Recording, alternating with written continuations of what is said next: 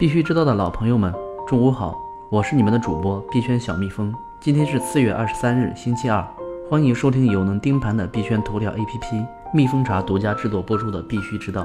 首先来看数字货币行情，据蜜蜂茶数据显示，过去二十四小时内，市值前两百币种中，九十六涨，一百零四跌，比特币上涨百分之一点二二，现报价五千四百七十四点四美元。市场贪婪与恐慌指数情绪较昨日下降一个指数点，市场贪婪情绪势头不变。CoinDesk 分析认为，BTC 会在未来几个月回归六千美元，这是因为 BTC 在十四周相对强弱指数 RSI 已突破五十三到五十五的关键阻力区间，证实了两周前出现的下跌通道突破所暗示的长期看涨逆转。分析师 Porter 认为。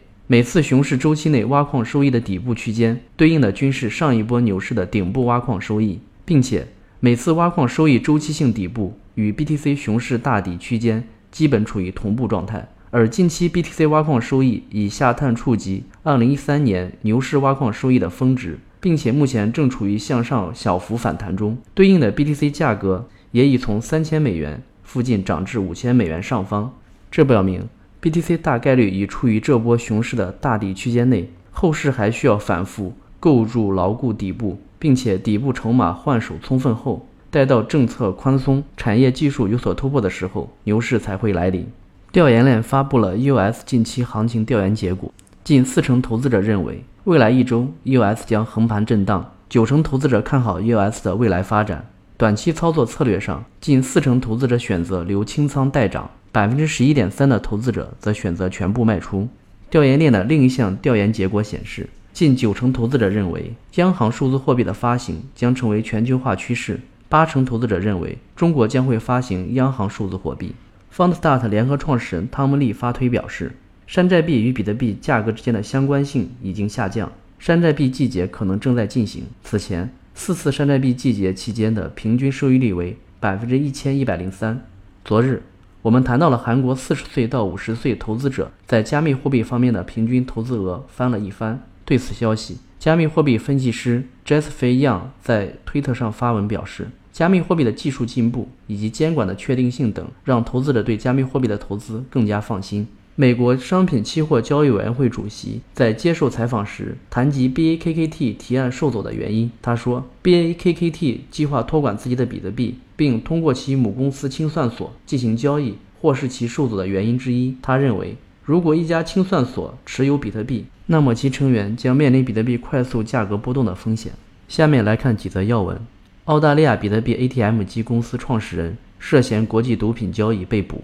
巴西的通胀率升至四年来最高水平，促使比特币的交易量激增。比特币持有者现在可以通过闪电网络在亚马逊上消费。币安赵长鹏说，以太坊的唯一问题是开发社区不够专注。比特币官方论坛 Bitcoin ORG 持有人眼镜蛇库巴称，比特币最大的威胁是其用户。人类有分裂和部落主义的倾向，一个支离破碎的社区足以摧毁比特币。推特用户爆料，瑞波币首席技术官。最近一直在出售他持有的瑞波币。Ambers 交易所已于两周前开启 PTR 对 BTC 交易。PTR 是委内瑞拉政府发行的石油币，目前价格约为零点零零五九比特币，约合三十美元。矿权方面，白俄罗斯或成为第一个使用核电力进行挖矿的国家。微软韩国公司发现，韩国挖矿被攻击率低于世界水平。交易所方面，预计四月份去中心化交易所交易量将突破一亿美元。创今年新高，Coinbase 交易量或在2019年4月底达到11个月以来高点。日本加密货币交易所 VC Trade 宣布将于6月28日正式下线 BCH。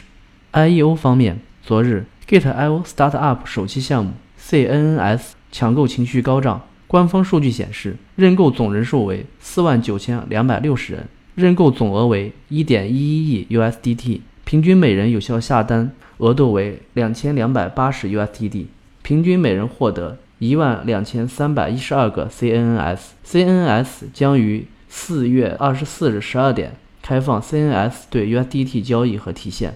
昨晚，BJ 交易所 IO 矿场首期项目 HA 上线，最高涨幅达百分之八百七十八点五。据牛顿官方数据，继 newpa 升级至一点零版本并内置 New ID 后，其安装量增长迅速。一个月即突破二十万大关。牛顿官方发布公告称，牛顿与火币双方就代币互持、参选节点、用户引流方面达成战略合作。昨天我们谈到 B-Box 以场外额度不可控为由，取消上线 SKR IEO 项目。微信公众号北纬三十一度发文爆料称，SKR 的币其实并没有开始发放，而同期被 B-Box 选中的项目存在场外额度问题，所以 B-Box 的官宣理由并不成立。该文认为。真正的取消原因是项目方没有给够交易所的钱。文章下方也有评论指出，SKR 的项目的域名、合约地址、官方的 GitHub 都是新建的，明显是来割韭菜的。蜜蜂茶提醒大家，千万不要被 IEO 的热潮冲昏了头脑。如果项目方愿意被交易所收割一下，交易所就同意项目方进来收割他的用户。所以，大家在选择 IU 项目的时候，最好选择知名的、可靠的老牌交易所。比如，币安、火币、Gate.io 之类的。行业方面，广东金融高新区将打造区块链加金融科技产业群。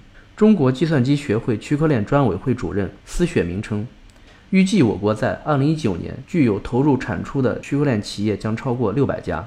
京东数字科技副总裁称，京东农牧应用区块链等技术提高养猪效率。微软将利用区块链等技术推出循环云计划。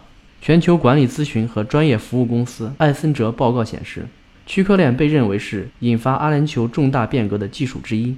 全球政策方面，普京地区政策顾问建议克里米亚采取数字货币吸引投资者并避免制裁。智利提出监管加密货币行业发展的相关法案。日本现已制定加密货币监管提案等相关手册，将提交给 G20 领导人。好了，今天的节目就到此结束。感谢收听，我们明天同一时间再见。